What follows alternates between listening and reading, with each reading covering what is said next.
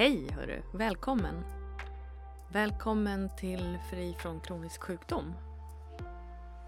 Välkommen till podden där vi diskuterar huruvida det skulle kunna vara så att flera av de diagnoser som vi har fått och som vi har fått höra att man inte vet varför vi har drabbats av dem och ännu värre att man inte vet hur vi blir av med dem.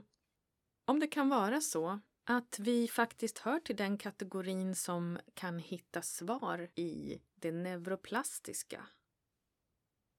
I hjärna, kropp, mind, body, medicine. Idag ska vi tala om tiden då vi väntar, föder och har barn. Jag tänker framför allt på tiden med ett mycket litet barn. Men det är klart att det finns utmaningar under eh, hela den tid som eh, man som förälder lever med barn. När det gick upp för mig att det här med förlossningsdepression, förlossningsutmattning, postnatal depression är något som kan förklaras neuroplastiskt så blev det så självklart.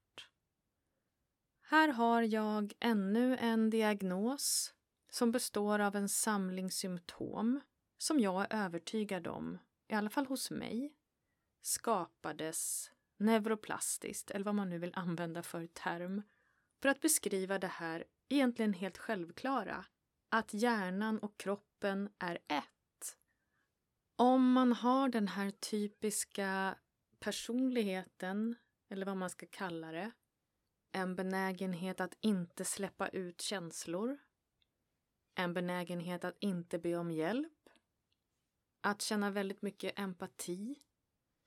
Att ha en starkt perfektionistisk aspiration i livet. Och att vilja kontrollera det mesta.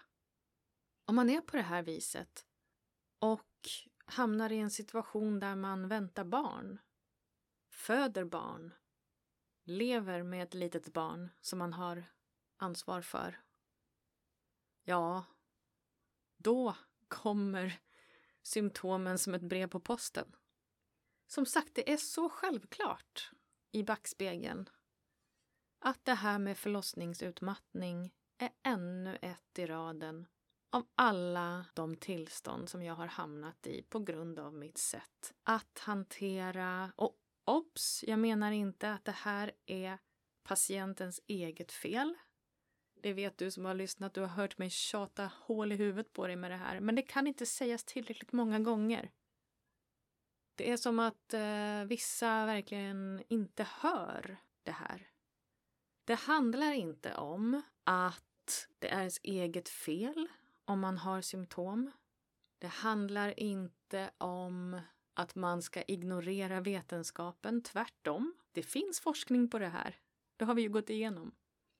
Och jag förespråkar ju som ni vet att man vidmakthåller alla kontakter med vården. Det här handlar inte om att sticka huvudet i sanden och låta bli att genomgå någon behandling som man erbjuds. Det här handlar om att ta till sig forskningen på bland annat placebo och nocebo och att vara snäll mot sig själv. Tvärt emot att säga att det är patienternas eget fel. Det finns vissa som vill eh, dra paralleller till någon slags eh, religiös inställning till livet där liksom eh, tron är det som betyder någonting för att bli frisk. Och visst, det kan man göra om man vill. Jag börjar själv allt mer förstå personer som tror men lika lite som det jag talar om i podden handlar om att det är patientens eget fel, lika lite måste det här involvera tro på en gud eller något motsvarande. Det här handlar om en tro på kroppens läkande kraft. Om man nu vill tala om tro.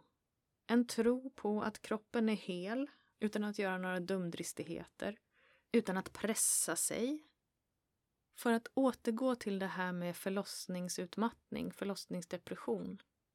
Det är så självklart för mig nu vad det var som hände. Att vara så ensam om ansvaret som man är under en graviditet.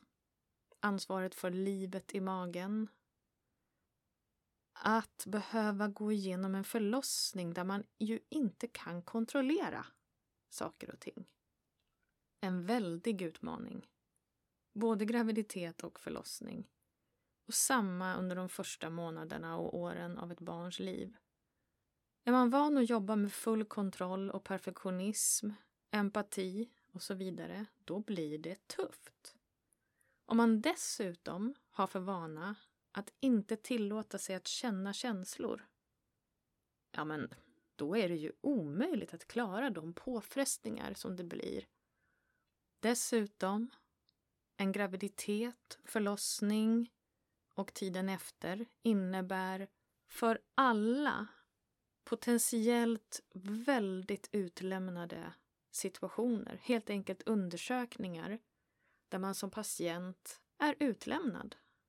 Bara vissa undersökningar under graviditeten, under förlossningen och även eh, efteråt med alla komplikationer som kan uppstå. Bara det, bara en enda sån undersökning. Det måste vara okej okay att inse att det kan vara ett litet trauma. Och det här säger jag inte för att skrämma någon, utan tvärtom. För att vi ska vara snälla mot oss själva. Och förstå att det är helt okej okay att tycka att det är jobbigt.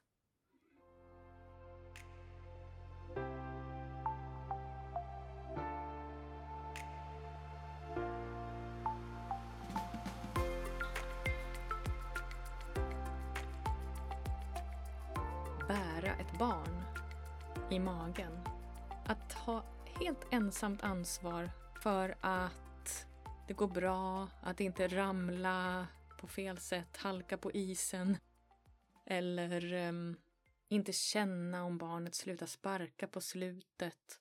Allt det här att ha ett barn som inte går att ta på i magen under en graviditet kan vara väldigt tufft och utmattande, bara det. Att vara den enda som kan veta om sparkarna det här dygnet kommer lika ofta och hårt som sparkarna förra dygnet, till exempel. Att vara den som inte äter fel saker, dricker fel saker. Det här kan uppta ganska mycket i en person som jobbar mycket med kontroll. Det kan bli utmattande. Samma i en förlossningssituation. Här är det väldigt svårt för den som vill ha kontroll. Man vet inte när 17 eh, ungen tänker komma ut. Och om man inte har fått barn förut så har man ingen aning om hur det är. Och eh, andra gången blir förmodligen inte alls som första gången heller. Så det är en riktig utmaning för oss som gillar att göra allt för att få kontroll över situationer och hantera dem perfekt. Jag tror alltså som sagt att det här med förlossningsdepression eller postnatal depression passar väldigt väl in i den här podden för neuroplastiska symptom.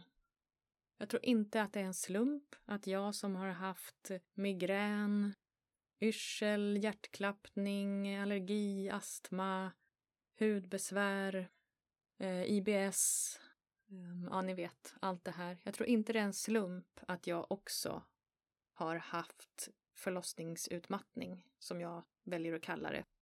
För utmattning är det ord som beskriver det bäst, tycker jag. Även tiden med ett litet barn och kanske även ett större barn. Svårt att kontrollera. Och ligger man vaken hela nätterna nästan och dagarna eller åtminstone vakna till vid minsta lilla grymtning från bebisen, då blir man matt. Är man väldigt brydd att ha klätt barnet tillräckligt, att det har fått ligga tillräckligt mycket på mage för att träna upp musklerna och, och, och, och, då blir man matt. Jag tror också att en förälder vars hela kropp är spänd i försök att kontrollera situationen inte kan amma särskilt lätt. Jag tror också att En förälder som är mindre spänd och mer avslappnad sover bättre. Jag tror det kan gälla många andra symptom också som eh, kroppen kan ha, till exempel efter en förlossning. Att en spänd kropp gör det ännu värre. Och det kan också vara så faktiskt att det möjligen inte är en slump att en sån som jag får barn som inte sover särskilt mycket. Tänk om jag hade kunnat genomföra mina graviditeter, förlossningar och småbarnsår med mer av den här poddens andemening i tankarna och i kroppen. Jag är så nyfiken på hur det skulle ha varit. Nu fortsätter vi prata om förlossningsutmattning och neuroplasticitet.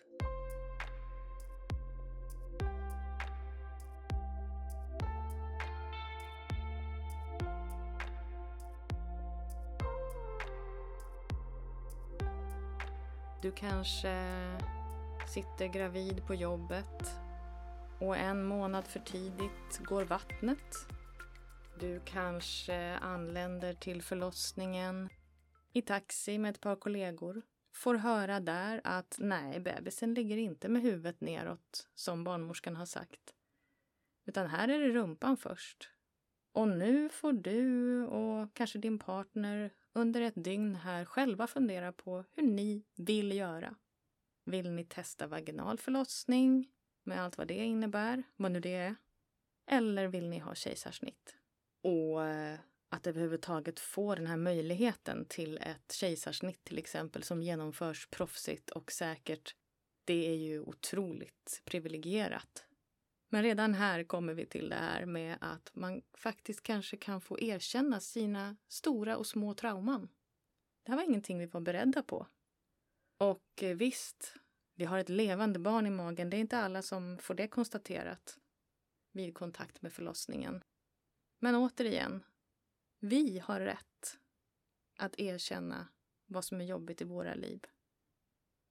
Kanske blir du eh, slussad vidare till en avdelning på ett sjukhus på förlossningen och får en liten utskällning för att ingen har informerat dem på den avdelningen om att eh, barnet ligger fel. Sen får du kanske höra att din partner inte ska få stanna men efter många om och men får partnern stanna, vilket ju också är fantastiskt. Det är inte alla som får det. Sen kanske du får möta läkare, barnmorskor, sköterskor under ett dygn som alla tycker lite olika. Ja, men det är nog bäst att försöka föda vaginalt ändå. Eller nej, men ett kejsarsnitt lutar det åt. Det, det är nog det bästa. Och det är lite konstigt att det är du som ska bestämma det här. Hur ska du veta vad som är säkrast för dig själv och för ditt barn i magen? Det här var ingenting som du visste att du skulle behöva ta ställning till någonsin i livet. Kanske blir det till slut kejsarsnitt.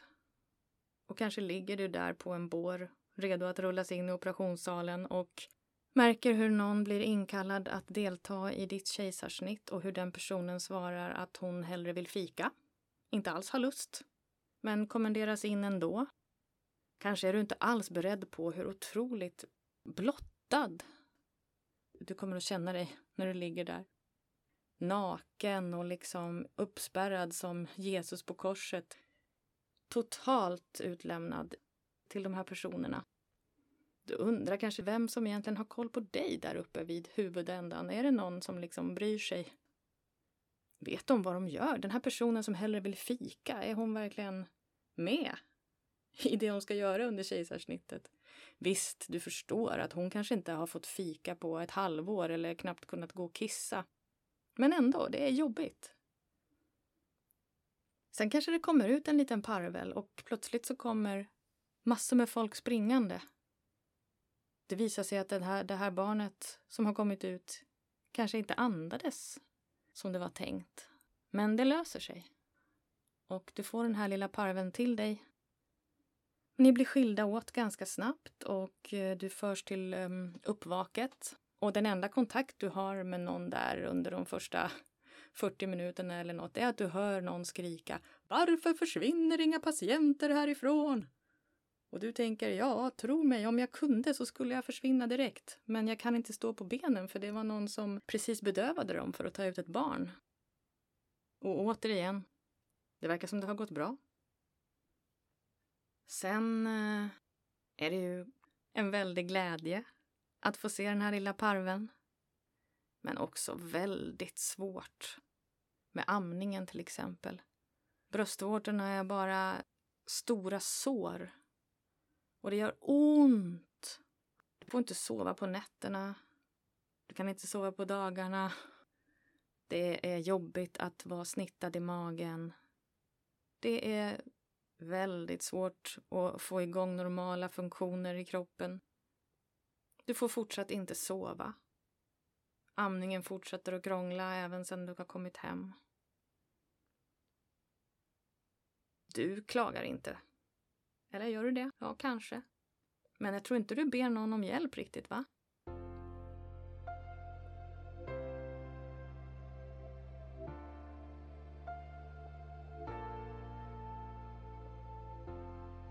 Ja, du förstår kanske att när jag säger du så betyder det egentligen jag.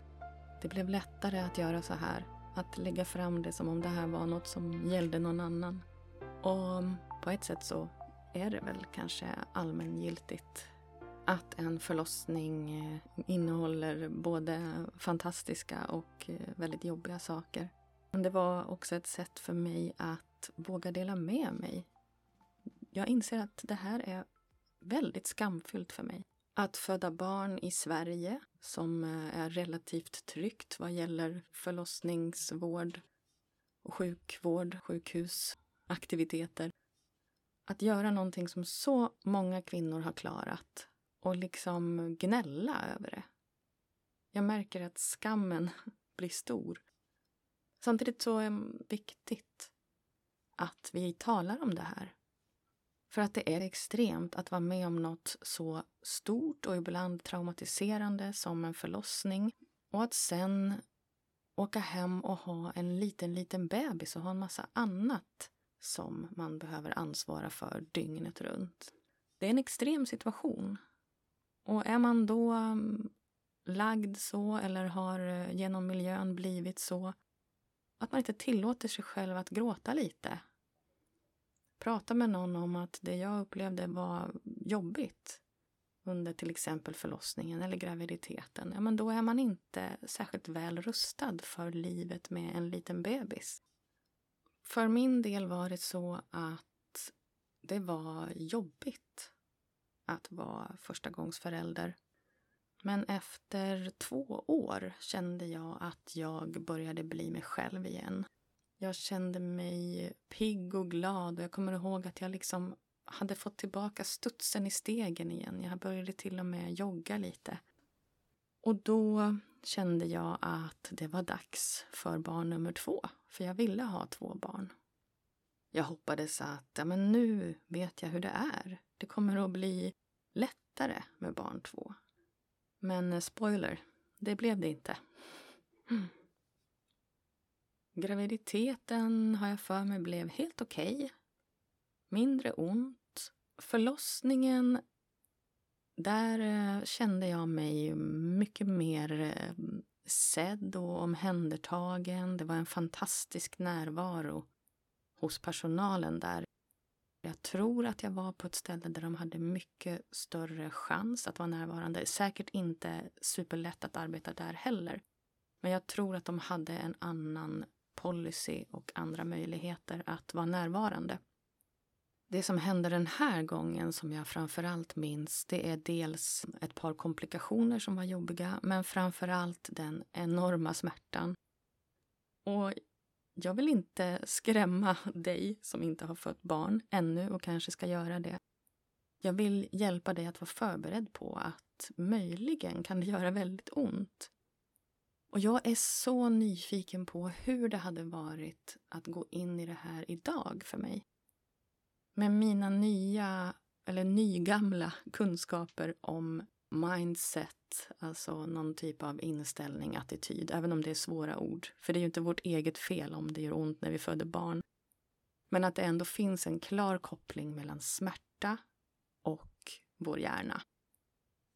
Det som jag tror gjorde det extra jobbigt var att jag inte visste hur länge jag skulle ha så fruktansvärt ont som jag hade mot slutet av den dag jag födde barn nummer två.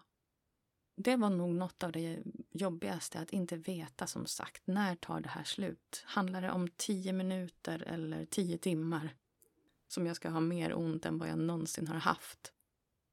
Kanske skulle jag inte ha tagit den eh, ryggmärgsbedövning som jag tog då väldigt sent i förloppet och allting blev förskjutet väldigt långt. Jag kan inte veta vad som skulle ha hänt om jag bara hade eh, härdat ut den där smärtan. Men det var inte möjligt då. Frågan är om det skulle ha varit möjligt nu. Att inte gå in i den totala panik som jag gick in i när den här smärtan kom. Och det är så lätt att det här uppfattas som att det är kvinnans eget fel. Jag upplevde ju inte då att jag överhuvudtaget kunde påverka smärtan utan ville bara att allt skulle vara över. Det var det värsta jag har varit med om. Den här gången drabbades jag av ett par riktigt jobbiga komplikationer som innebar en väldig smärta under vissa perioder på dygnet eh, när jag kom hem efter förlossningen. Och jag var tvungen att sätta kateter på mig själv var tredje timme i eh, flera veckor eftersom urinblåsans normala funktion hade blivit satt ur spel. Och kontrollmänniskan i mig blev väldigt nervös att det här aldrig skulle fungera normalt igen. Och det här med kontrollmänniskan, det går ju att applicera på allt som jag har berättat om idag. För en människa som vill ha full kontroll över allt så blir det ju väldigt svårt att ha, vara gravid, föda barn och ha en liten bebis. När mitt barn var bara några få dagar gammalt fick jag en infektion där man än idag inte vet vad den berodde på. Jag tror att det kan ha varit kopplat till amningen, för jag hade sådana tecken. Alltså någon form av, vad heter det, mjölkstockning heter det.